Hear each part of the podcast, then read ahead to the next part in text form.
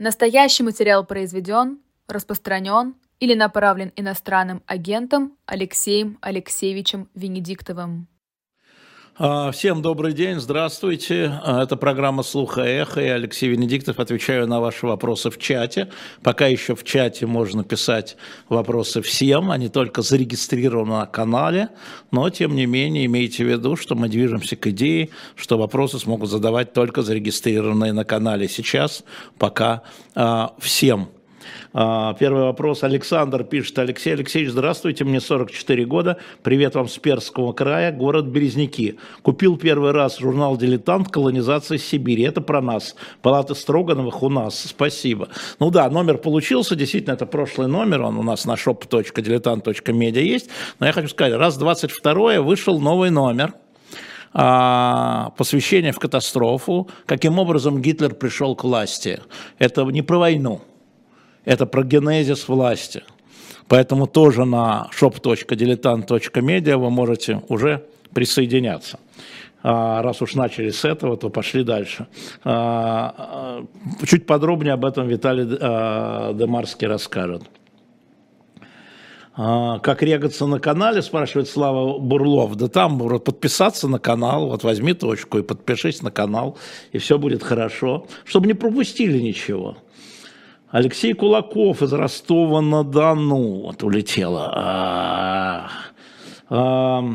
А в декабре вы говорили, что сейчас жить еще хорошо, а плохо будет потом. Потом уже наступило двадцать три года. А нет, потом еще не наступило, но наступает постепенно. Я считаю, что положение ухудшается естественным образом.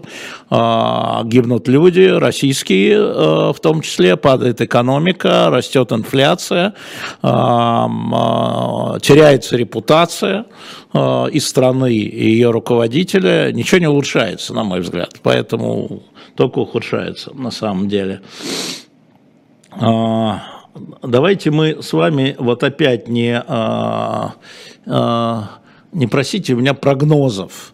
Там, то, что я могу сконструировать, я могу, а вот так вот притвориться всезнайкой и сказать, что а вот что будет, когда и если наступление, то все не знаю. Знаю, что будет контрнаступление или наступление ВСУ, они сами не скрывают, к этому готовятся. Ну, а с точки зрения карты, похоже, что это юг и Мелитополь, основная цель, чтобы отрезать сухопутный коридор от Крыма, но я не глава Генштаба ВСУ, поэтому не могу вам это сказать. А вот по итогам всего этого мы с вами будем говорить, это неизбежно, контрнаступление или наступление украинских войск неизбежно, кровавая баня неизбежна, ну а сроки это к генералам, точно не ко мне. Да. У кого планируете взять интервью в ближайшее время? Роман, знаете, столько раз обламывалось уже, Роман, двадцать восемь лет, что я даже уже боюсь говорить, у меня там э, сделаны некоторые предложения, но люди то соглашаются. То есть это, это вопрос графика и вопрос э, желания э, выступать перед российской аудиторией, особенно то, что касается западных политиков, они побаиваются, что вам говорят, а вот вы российскому журналисту дали интервью, э, а где он в Москве? О, не-не-не. Не-не-не-не-не, тогда пока не будем, это проблема. Поэтому э, на самом деле, ну, я работаю над этим, да, как только, так сразу, что называется. Вы обещали интервью с Олландом, ну и где? Ну, пока нету. Уж даже пранкеры с Меркель, я вам не пранкер, это вы не туда попали. А, ну, вы знаете, что происходит во Франции. А, господин Олланд сейчас внутри политической борьбы. У меня есть подозрение, что он возвращается в активную политику. Ему сейчас не до России с Украиной. Тем не менее, а, продолжаю и с Олландом, и с другими а, договариваться и по срокам, и по возможности. Никто не хочет давать по зуму.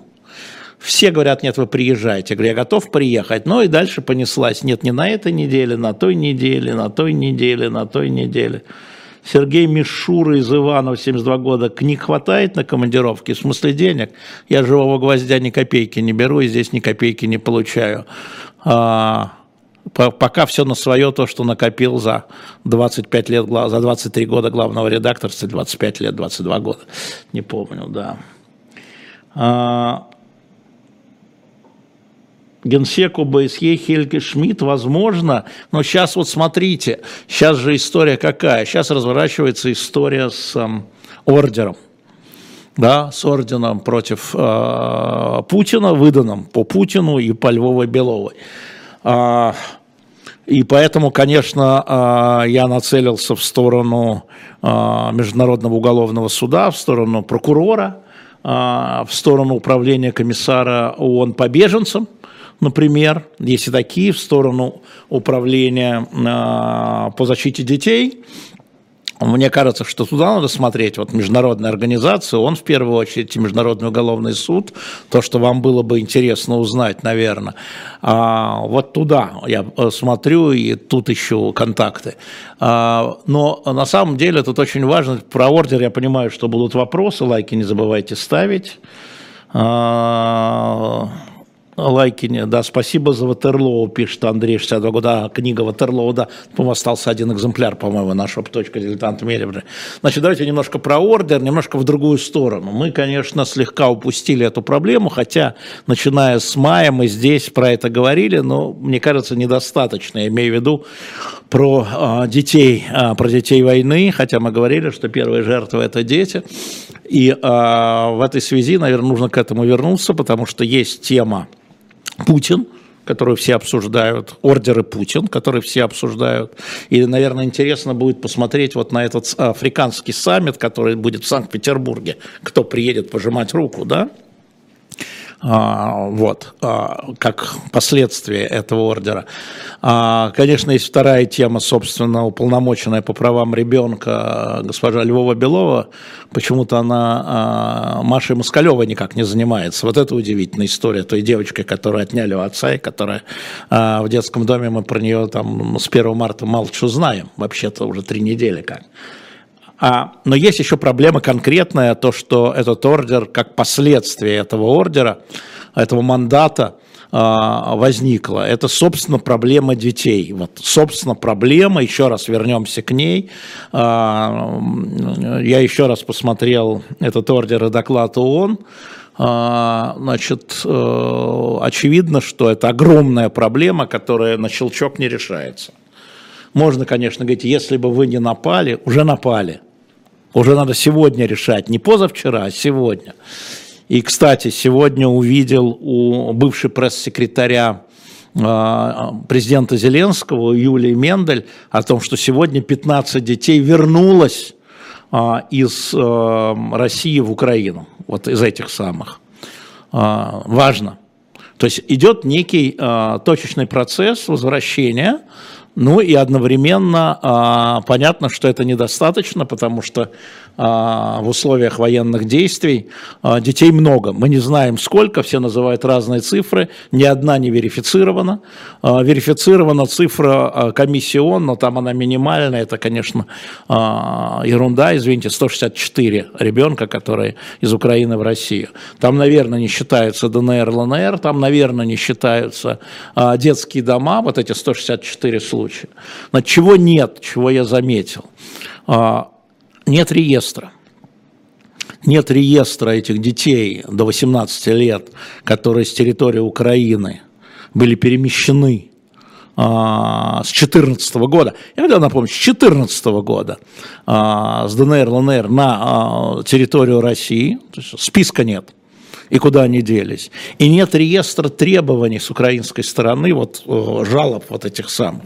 Вот первое, что мне кажется, для того, чтобы решать проблему, нужно а, ны, в нынешних условиях, когда продолжаются военные действия, нужно составлять реестры, обменяться ими. И второе, что нужно сделать, а, это все в идеальных условиях, да, это, но я опираюсь на то, что говорит Небензя, вообще-то, и что говорит она, Львова Белова, если родители потребуют, мы вернем. Отлично, давайте уцепимся за эти слова. Значит, реестр, раз, да, сравнить с украинским реестром, и второе, создать зеленый коридор, который, собственно, требует прямо Женевские конвенции.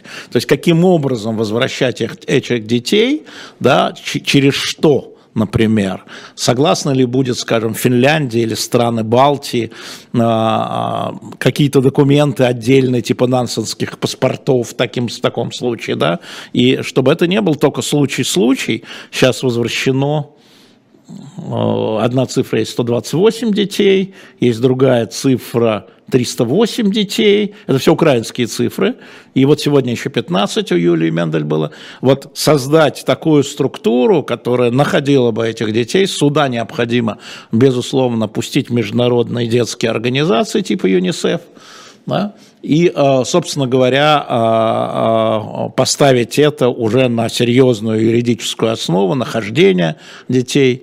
Понятно, да, что там много разных случаев. Я вчера смотрел Бильд у Макса Курникова, у него была э, адвокат э, Ольга Глаголева, которая рассказала совершенно душераздирающую историю о том, что вот ДНР, да, э, так называемая ДНР, значит, бабушка взяла ребенка и увезла в Россию, а родители находятся с другой стороны линии фронта и не хотели, чтобы, ребят, чисто семейная история, которую как-то тоже надо будет, то есть каждый случай отдельно, тут не может быть вот толпой. А, ну, раз все согласны, так это надо делать, собственно говоря. И я думаю, что госпожа Львова Белова, вне зависимости от мандата, а, этим надо заниматься. И вот этот мандат вызвал эту реакцию, и это хорошо. Вот эта реакция хорошо, вот это самое главное сейчас. А, а Международный уголовный суд и Путин как-нибудь между собой разберутся без нас. Илья Гинзбург пишет, там уже установили даже некоторых. Да понимаете, мы ничего не знаем про некоторых, каких некоторых, а, которые были в детских домах, или которые, там же истории совершенно. Там были детские дома, вот на территории так называемых ДНР, ЛНР, дети из которых были перемещены, то есть без родителей. Без родителей были перемещены. Там есть два документа очень важных, собственно, что будет предъявлено Путину, это подписанный им документ, это не интервью, конечно, это подписанный им документ, это указ от тридцатого мая две тысячи двадцать второго года о внесении изменений в указ о упрощенном гражданстве, где про детей и про гражданство. Это указ номер триста тридцать, найдите, погуглите, тридцатое мая. Это подписал Путин, и там это есть. И в декабре было тоже вот упрощение, по-моему, по усыновлению. Посмотрите это внимательно, эти документы, именно они будут предъявляться Международным уголовным судом как э, нарушение, лично, индивидуальное, написано, индивидуальная ответственность президента Путина за нарушение Женевских соглашений. Противоречит э, Женевским конвенциям по перемещению э, лиц во время военного конфликта, э, и международного, и внутреннего, кстати. Тут не, тут не скажешь, что э, ДНР, понимаете ли, это вот Россия. Не скажешь так, потому что даже если внутренний конфликт, то все равно это нарушение э, из одной группы в другую. Ну, в общем, вот так, на самом деле. И сейчас мне кажется, что там э, нужно фокусировать внимание, уже поскольку мандат, ордер на задержание выдан, что тут, э, нужно уже фокусироваться на э, как помочь детям, мне так кажется. Мы это сильно все пропустили, э, все, я повторяю, все, мы, мы только с мая-апреля начали про это довольно активно говорить, можете посмотреть, но все равно недостаточно активно. Марвак, у детей украинских кто-то спрашивал, хотят ли они ехать в РФ или не хотят. А посмотрите процедуры, Марвак. Вот не надо лозунгами кидаться. Четко прописана процедура перемещения людей и детей в ходе военного конфликта.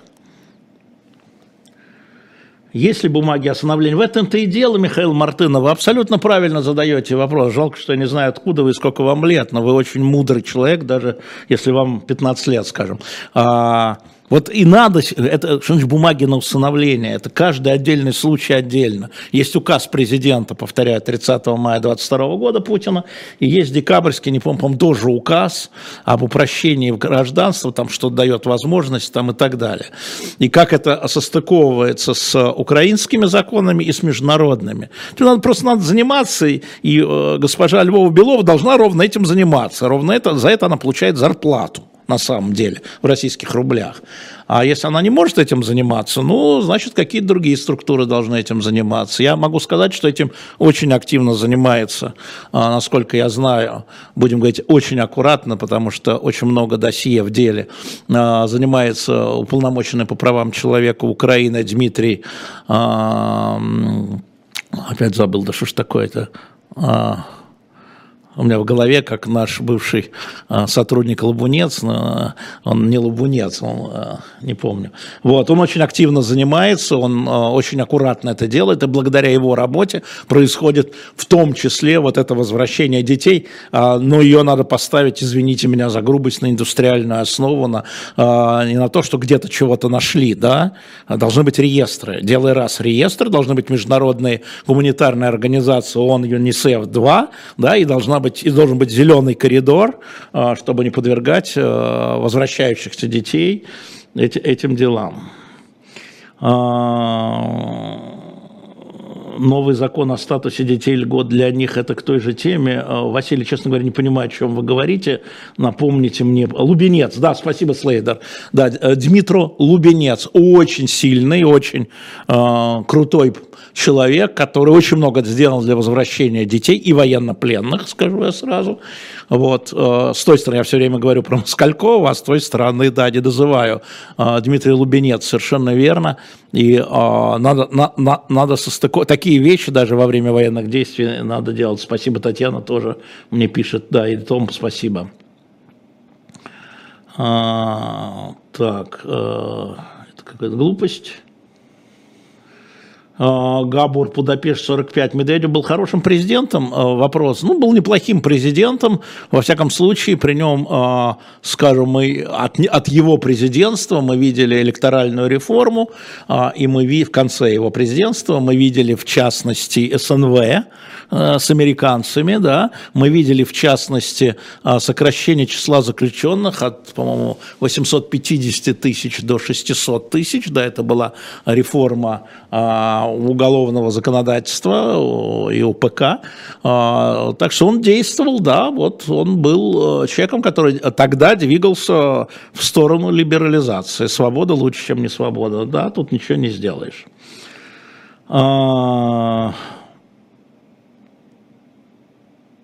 Промовчание. Так, понятно. Почему Путин молчит? Понимаете? Ну, а почему Путин молчит? А, о чем он может сказать? Вы имеете в виду по этой теме, да? Ну, за него говорит, я же говорю, голосом Путина является Дмитрий Песков. Вот Песков – это Путин, нет никакого Пескова в этом смысле, когда он выступает как пресс-секретарь. А, поэтому Путин не молчит, он устами Пескова об этом всем говорит, так что нет. Денис, тридцать шесть лет. Что скажете о переговорах Си и Путина? Как пошли в конструктивном русле? Ну, давайте так. Мы не знаем внутреннюю часть, давайте скажем аккуратно. Но мы видим демонстрационную часть. Демонстрационная часть, следим за тем, что сказал председатель Си, а не то, что сказал президент Путин. Да? А президент Си выдвинул кандидатуру Владимира Путина на пост президента на выборы две тысячи двадцать четвёртого года. Вот все, что вам надо было про это знать, как мне кажется, да? Президента Си устраивает президент Путин, он демонстрирует поддержку президенту Путина и, значит, его политики. Вот, и это было уже после мандата Международного уголовного суда. Да, и президент Си пригласил президента Путина в Китай в этом году. И это тоже.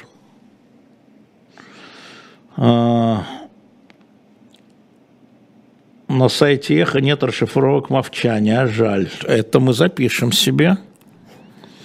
Мовчание. Ну, э, надо попросить Рувинского, наверное, хорошо, если вам надо. Что по поводу объединенного урана? А что по поводу объединенного урана? А, ну вот сейчас, значит, замминистра иностранных э, обороны Великобритании сказал, что будет поставлять снаряды. В России тоже есть такие снаряды. Значит, э, если Россия будет этим отвечать, э, э, ее будет трудно упрекать. Тут надо понимать, является ли применение этих снарядов на поле боя в украинском конфликте нарушение Женевских конвенций или правил, как там называется, порядка и правил войны или нет. Но это, конечно, эскалативная вещь, даже если она только декларативная. Она не декларативная, конечно, такие вещи потом проверяются, но это эскалативная вещь, ну вот. Конечно, у России есть эти снаряды, они есть у американцев, они есть у англичан, они более легко пробивают бронезащиту танков, например. Что можно сказать? Новый виток эскалации, уже не политический, а военный. А куда, кроме Беларуси и Китая, рискнет еще поехать Путин? Вы знаете, я не шеф его протокола, он вообще мало летает вне страны, если вы обратили внимание, но куда рискнет, туда и поедет. Я думаю, что там все будет согласовываться, будут ли проблемы, не будут ли проблем. Куда рискнет, туда и поедет. Слушайте, это, конечно, пощечина и унижение для него, безусловно. Но на самом деле это имеет очень большой, я согласен с Пархоменко, символический характер. Для его переговоров за пределами коалиции это тоже проблема. Мы знаем осторожные заявления ЮАРа Бразилии, вот, что они уважают решение, значит, уголовного суда. Ну, не поедет. Но здесь очень важно, вот была демонстрация такая, на мой взгляд. Но для меня важно, даст ли это толчок к решению проблем детей. Проблемы Владимира Владимировича в этом смысле меня волнуют меньше. Снаряды с объединенным ураном не радиоактивны, это ведь не ядерное оружие, вообще какая-то выдуманная проблема. Ну, видите, но если нет проблем, то и нет проблем. Но я помню, как все кричали, когда такие снаряды во время войны в Сербии применялись. Помните? Нет, не помните. Да, второй раз прививался Дарья из Москвы от ковида, и сейчас должен уже прививаться в следующий раз. Что слышно с ситуацией Ройзманом? Ну, э, Евгений сидит, свои четырнадцать суток, должен выйти тринадцатого марта. Э, тем временем основной суд. Понятно, что, э, соответственно, все это фуфло чистой воды, за что его посадили. Основной суд э, по дискредитации он будет позже, и э, они, видимо, решат вот это, как бы навесить ему еще, я так думаю. Адвокаты работают. Ну, все письма на поруки там, или как это называется, подписаны, как-то так. Нет, я не смотрел «Обыкновенная денацификация» Александра Штефанова. Как вы считаете, насколько возможен либеральный поворот в политике России после окончания СВО, насколько есть запрос? Ну, смотрите, есть элементы либерального поворота, конечно, на них запрос есть. Вообще запрос на свободу существует, он подавляется иногда другими запросами, но без этого бы не было революции Горбачевской, а потом Ельциновской, если бы не было этого запроса. Хотел бы вам напомнить, что люди в девяносто первом году вышли за свободу, а не за кусок хлеба на площади, да? За свободой. Вот это был либеральный запрос тогда. Хотя можно было выйти, марша кастрюлек не было. Значит, есть запрос. До какой-то степени он, наверное, формируется сейчас. Люди начинают уставать от этого всего. Но это длинный процесс, на мой взгляд. Очень длинный. Как тринадцатого марта? Что тринадцатого марта? Где я оговорился? О чем? А, тридцатого. Невнятен, извините, да, оговорился. тридцатого марта. тридцатого, ну, две недели. А,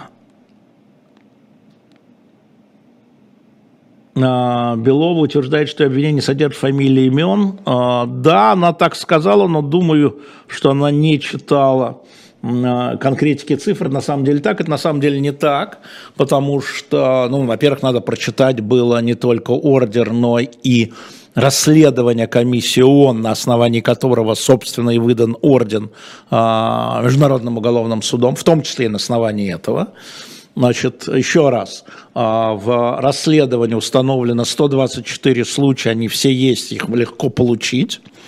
И мне кажется, что, может быть, да, если бы я была она, что называется, запросить эти сто двадцать четыре случая, которые в комиссии, или сто шестьдесят четыре, по-моему, сто шестьдесят четыре, сто шестьдесят четыре, видите, оговариваюсь, сто шестьдесят четыре случая запросить и по каждому отчитаться перед комиссией ООН. Не вижу в этом ничего позорного. Было, было бы правильно, наверное. Передам Ройзману привет обязательно, Владимир Мареев, и именно от вас в том числе. Иван Зайцев говорит, как вы относитесь к тому, что ваши правнуки будут китайцами? Да никак. Я понимаю суть вашего вопроса, но отвечу формально. Да никак, я не расист. Может, мой сын женится на китаянке, кто же ее знает? Кто же его знает? Или на ком-то другом, и что? И что я должен сказать? Нет? Нет, ты не должен жениться на человека другой раз? Ну что, ей-богу.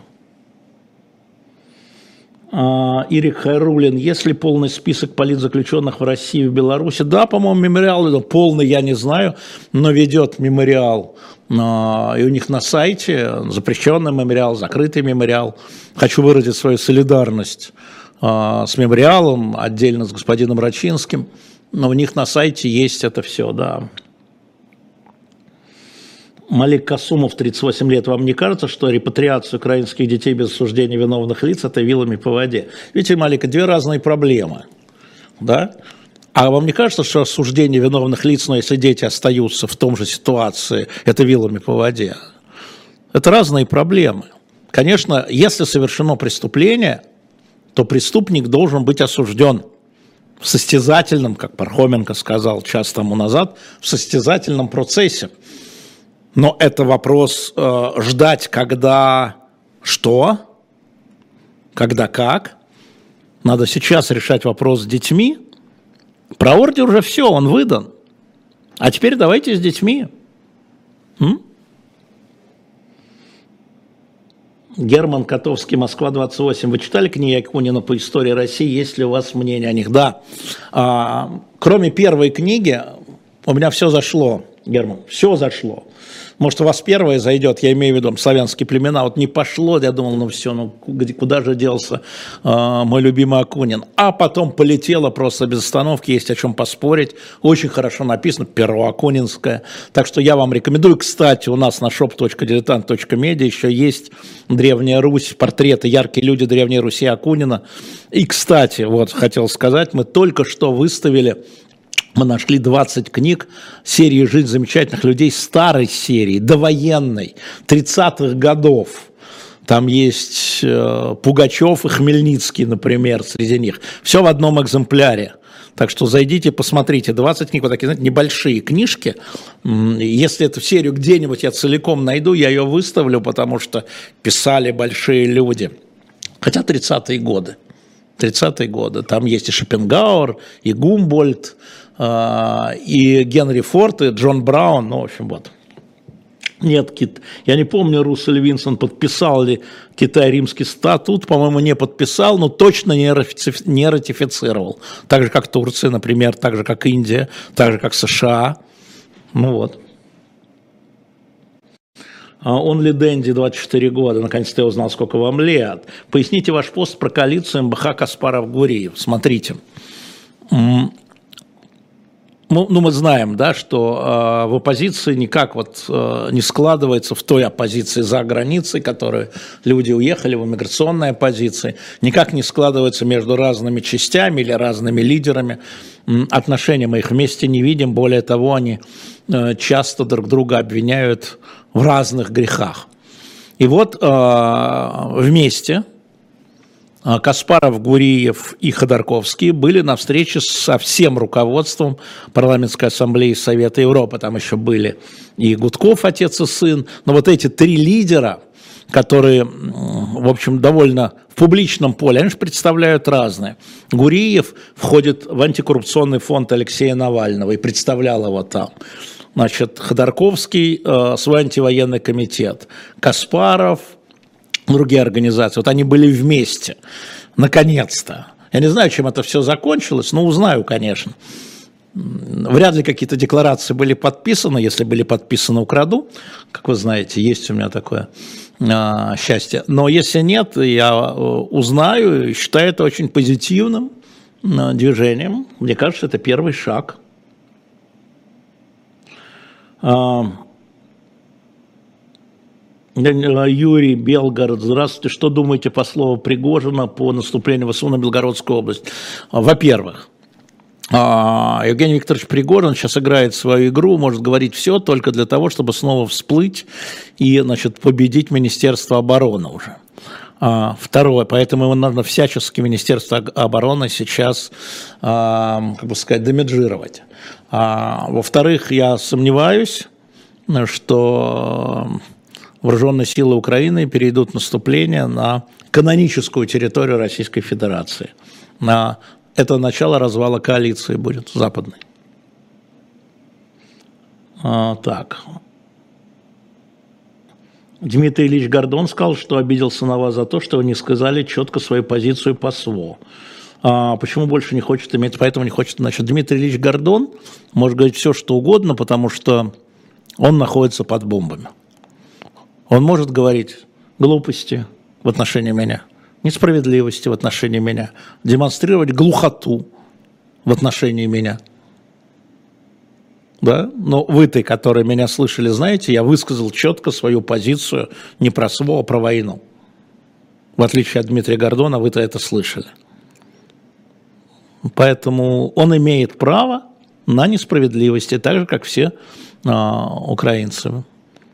Потому что они под нашими бомбами и ракетами. Угу.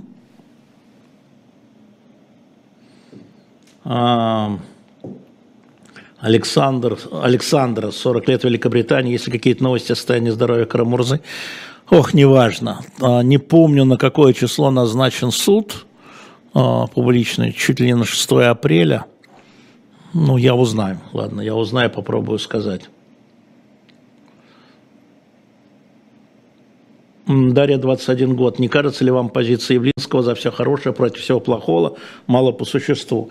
Я не понимаю, что вы называете существом. Значит, это точка зрения Григория Явлинского, он здесь ее аргументировал даже. И вы можете с ней соглашаться. Вообще, если люди за все хорошее, против всего плохого, я как бы их в этом поддерживаю. Позиция Явлинского, да, мы даем ему ее высказать. Она существует довольно серьезно.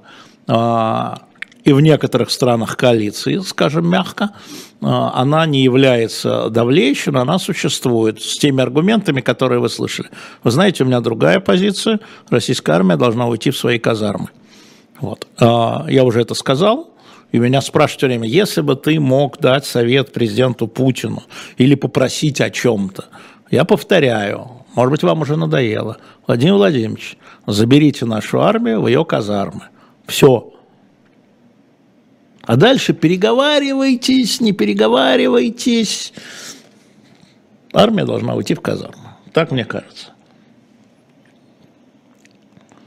А каков будет ответ? Ну, Александр Васильев на объединенную рат от англосаксов. Ну, я предположу, что а, российские а, снаряды с объединенным ураном тоже будут использоваться. Пока никто из э, противников, ни коалиция, ни Украина не говорили, что Россия это использует.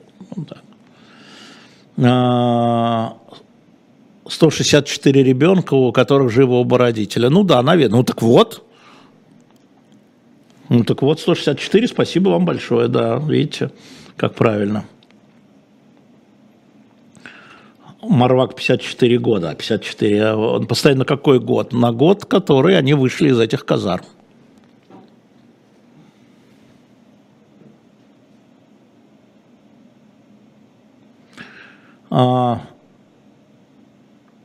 Каспаров в пятницу высказал крайне негативно относительно подписантов письма в защиту олигархов, а именно в части осуждения войны и режима. Послушайте, Семен Семенович, пятьдесят пять лет, понимаю, я знаю эту позицию. Кто-то высказывается позитивно, кто-то негативно. Вот мы видели, что разные по-разному, скажем, там Волков и Ашурков в защиту руководства Альфы, а Ходорковский в защиту Тинькова, потому что по-разному относятся.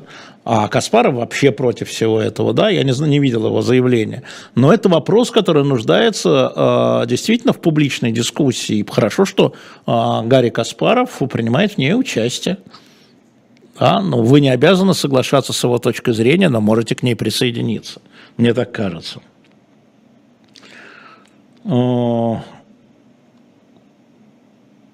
Чат для подписчиков, да, ну вот мы думаем над этим.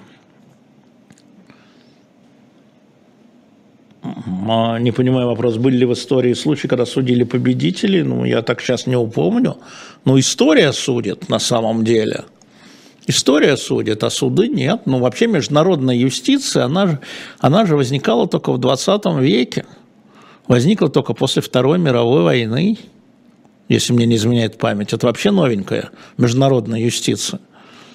Начиная от Нюрнберга, где там, да, ну, это вообще был победитель. Но а, трибунал по Югославии, трибунал по Руанде, Международный уголовный суд создавались ООН, а, Советом Безопасности ООН, не победителями.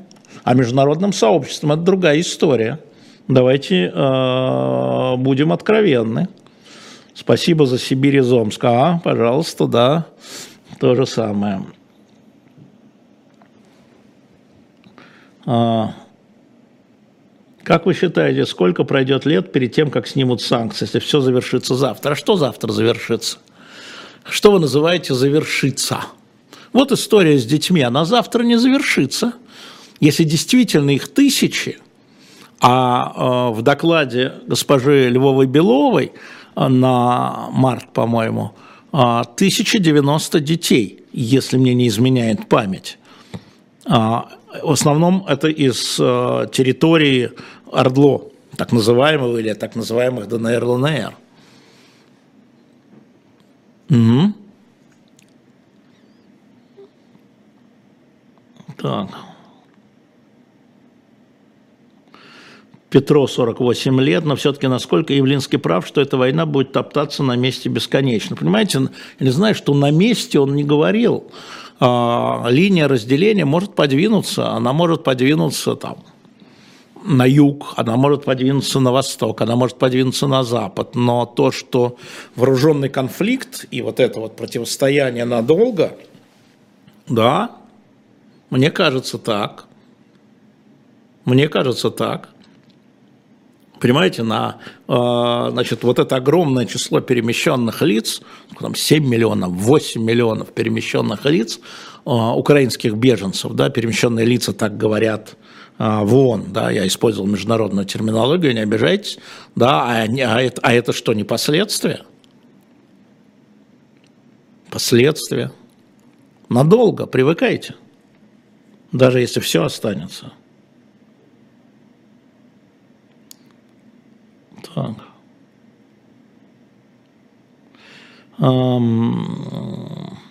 Илья Казинчук был мыться в сорок пять лет. А могут ли Путина выдать муск его сменщики, как Милошевича? Все может быть, может. Всяко бывает, но тут была ошибка. Там говорили, я слышал, что Милошевича выдали как главу государства. Ничего подобного. Он проиграл выборы, пытался удержаться у власти. восьмого октября восьмого октября подал в отставку с поста президента, ушел, и в апреле только его сменщики выдали, да. Он не скрывался, кстати, в отличие от Караджича, который там скрывался двенадцать лет. двенадцать лет! В своей стране, ну, он менял паспорта, имена, да, и так далее. Могут? Почему не могут? Только где эти сменщики? Это должна произойти смена. Потому что Милошевич же уступил, все уже забыли. Он пошел, объявил досрочно президентские выборы, досрочно, еще раз, досрочно, проиграл их, Каштуница, там типа пятьдесят на тридцать семь, ну приблизительно, да, не захотел уходить, потому что по закону он должен был оставаться до июня, двадцатого, до июня первого года, вот, и... После этого а, начались массовые волнения, шахтерские забастовки, люди вышли на улицы, он сложил свои полномочия после проигрыша выборов в октябре, то есть в сентябре проиграл, а в октябре сложил полномочия, еще полгода жил как частное лицо. Вот что такое был Милошевич. А...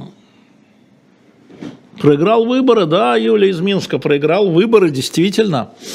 Сначала объявил их, да, причем досрочно, еще раз, он мог сидеть до июня следующего года, да, пощелкивая пальцами так. Но проиграл, объявил и проиграл. Да, у нас совсем другой кейс, Паша Филипп, я абсолютно с вами согласен. Меня спросили, я отвечаю. Вы согласны, что решение МУД законсервировать снятие санкций, пока Путин у власти? Я думаю, что они и так бы были законсервированы. Ну да, конечно. Да, я согласен, Наташа из Руана, пятьдесят два года. Я согласен, да. Сегодня на Первом канале, пишет Светлана, давала интервью госпожа Львова Белова для Стриженова. Ну, давайте ее позовем, что ли.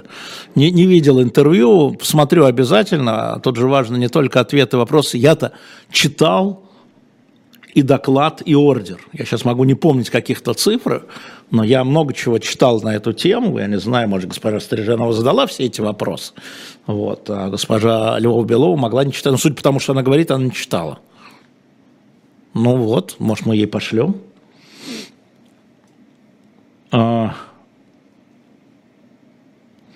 Александр Поляков, пятьдесят девять. Увольнение руководителей ключевых музеев искусства – это шаг к нашей культурной революции?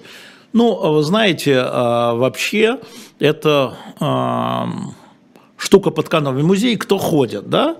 Музеи – это так же, как и кино, и так же, как школа. Так в музее ходит публика, которая размышляет. В общем.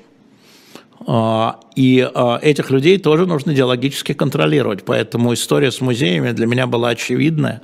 Но я, честно, госпо... честно говоря, вот новую, нового руководителя музея Пушкина не знаю совсем. Я вижу про нее очень разные отклики. Очень разные отклики. Ну, опускаются до физиогномики, ну, ну, ну слушайте, ну, показывайте свою, вам до этого музея идти, идти. Нет, надо понять, что человек будет делать, чего он не будет делать. Но история, да, такая, конечно, это вынужденные уходы, ставятся людей, которые более, что ли, вписаны во власть, очевидно же, совсем.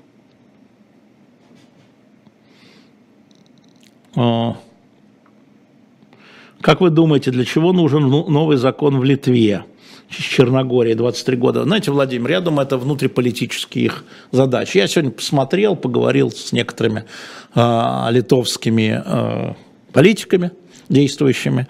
Смотрите, до э, начала войны в двадцать первом году в, России, э, в Литве э, жило семь тысяч семьсот семьдесят один гражданин России. Это ноль целых двадцать восемь сотых процента. От, от жителей. ноль целых двадцать восемь сотых. Ну, по-разному жили, но именно гражданин, не ру... гражданин.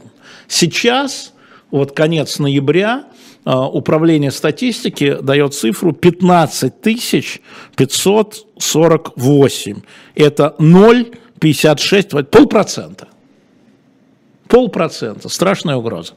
Поэтому это внутриполитическая история, но не только внутриполитическая, но это еще и, конечно, демонстрация для украинцев, это понятно, но это любое ограничение только по паспорту, не индивидуальные ограничения, а только по паспорту, мне кажется, это нарушение всех европейских хартий. Когда их нарушает Россия, да?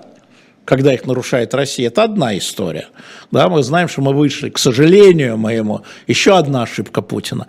Мы вышли из всех хартий, но Литва-то не вышла. Ну вот. Даниил Шашахметов, двадцать девять лет, Иванова. Молодежи много. Как вы считаете, почему возникли проблемы с оплатами зарплаты бюджетников? Вы имеете в виду, какими проблемами? Вообще, я знаю про проблему с выплатами военных. Я думаю, что деньги прокручивают. Хотите мою точку зрения? Деньги большие на оплату военных, большие реально. Они переводятся по запросу, я это знаю. Хорошо знаю Силуанова. Вот. А, а там крутят, задерживают, каждый день прокрутка, кредиты, проценты, ну что, обычная история.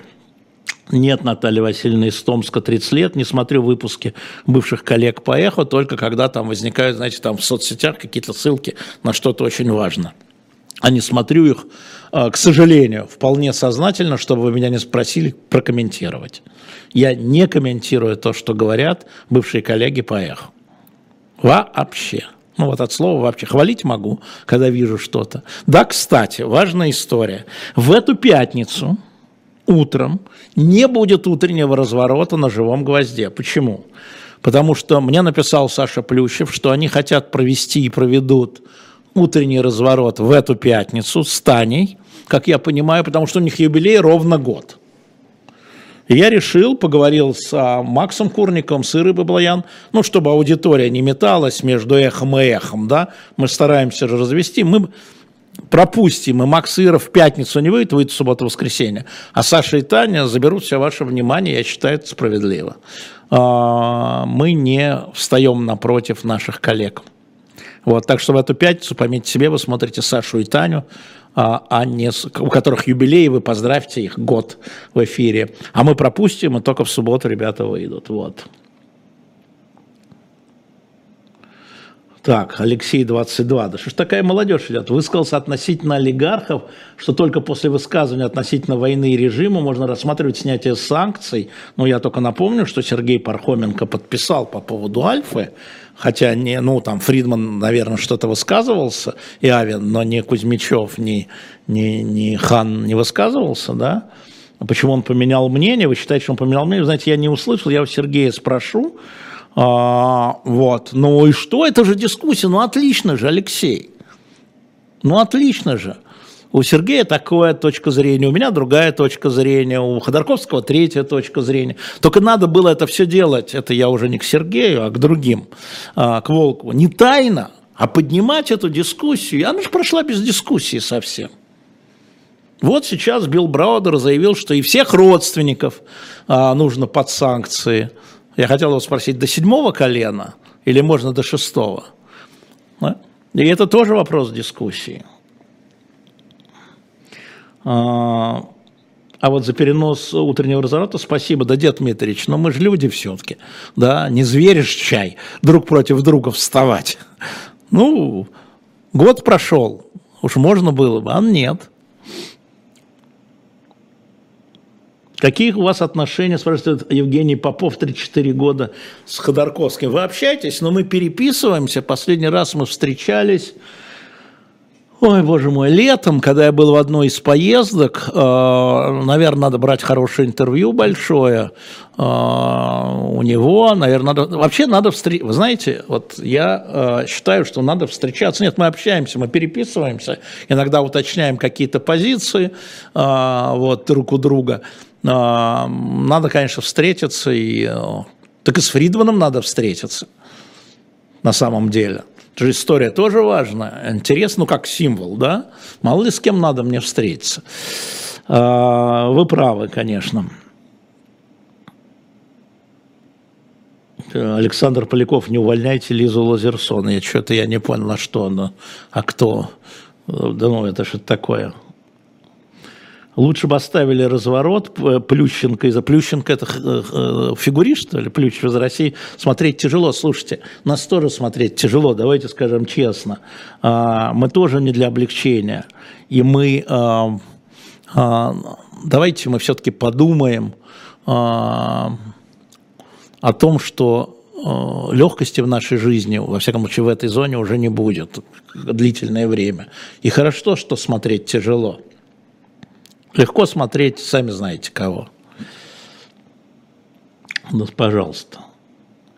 Ну вот начинается теперь обсуждение Саши-Тани. Видите, я не комментирую. А, а вообще у всех людей, мы, мы же перешли к такой журналистике мнения. Да, сейчас.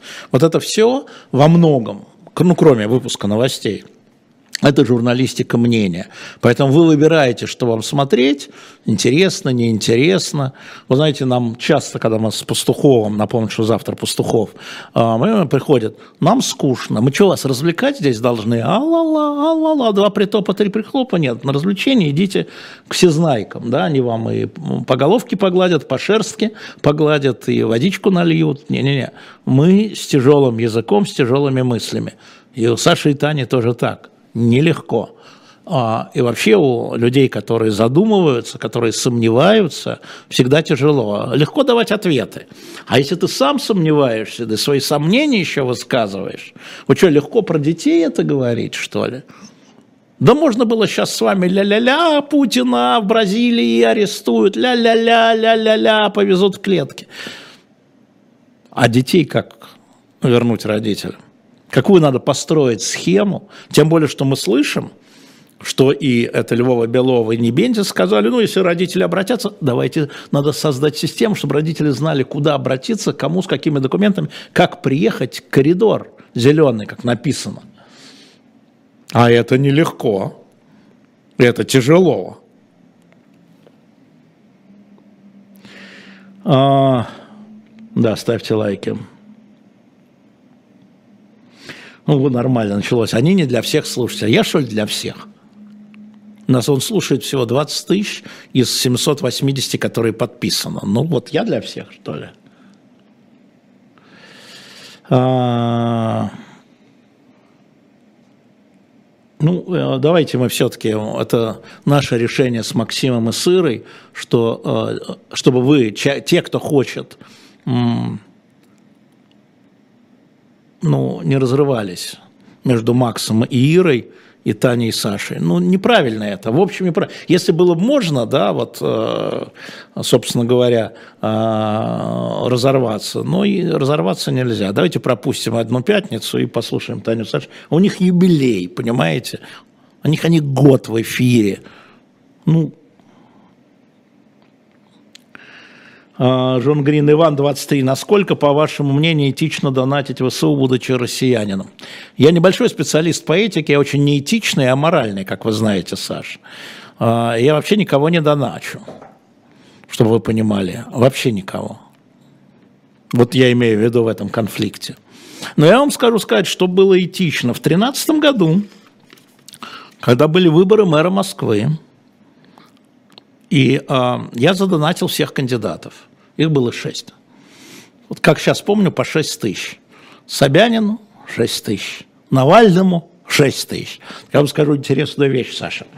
Значит, мне предъявили в Кремле. Ты Навальному задонатил? Ты сдурел?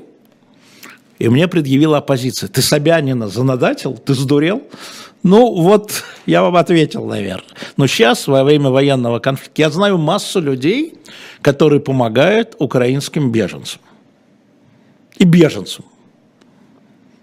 Вот я абсолютно это поддерживаю. Вот, э, значит, я вам напомню, что Дима Муратов, э, продав свою Нобелевскую медаль за безумные деньги, отдал все в ЮНИСЕФ, в детскую организацию ООН, которая помогает детям, и большая часть, если мне не изменяет память, там часть ушла в Африку абсолютно точно, но большая часть ушла детям, беженцам войны. Абсолютно поддерживаю это. Мы, конечно, с ним обсуждали, но он принял решение, «Новая газета» молодцы, кстати, поздравлю их, у них тридцатилетие грядет, у «Новой газеты», держат, держаться, стоять, держаться, абсолютные молодцы. И отдали... Именно в ЮНИСЕФ. Вот я ответил на эти вопросы. Ну, как совпало, Лен, так совпало, ну, ну, ну чего? Ну, мы придумаем, как возместить, хорошо. А, так, правильный ход, честно, естественно, честно, что вы от меня ждали, конечно, честно. А, спрашивают о Володе Варфоломееве. Ну, он ведет Facebook, заходите, мы с ним переписываемся.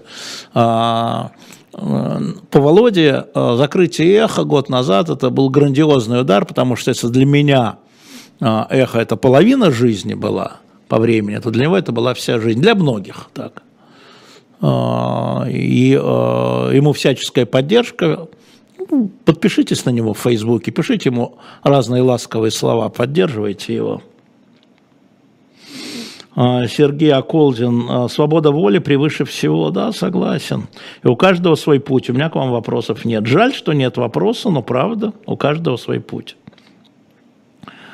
А, так, ну понятно, начали. Вслух эхо Макса Иру. А это, кстати, на самом деле правильная история была бы на следующую неделю возместимым, тем более пока Ира в Москве, хорошие мысли. Ладно, спасибо большое. Вам еще раз напомню, вышел новый номер. А, посвящение в катастрофу Гинденбург и Гитлер, как вы видите, как Гитлер пришел к власти, генезис а, фашистского государства на шоп точка дилетант точка медиа. А, у нас осталось пять и семь винилов с росписью на конвертах Шевчука, два разных винила, пять экземпляров и семь, туда же заходите. И только-только мы выставили, я не знаю, сколько осталось, двадцать книг из старой ЖЗЛ тридцатых годов, написанных замечательными российскими учеными. Как ни странно, в тридцатые годы это была самая либеральная, я бы сказал, свободолюбивая серия. Я с вами прощаюсь до Пастухова, а далее у нас, сейчас я вам скажу, что у нас, а далее у нас цена победы, атомные бомбардировки Хиросимы и Нагасаки, самое оно. Александр Мещеряков, у Виталия Демарского, Владимира Рыжкова. Переключайтесь на канал «Дилетант». Всем привет!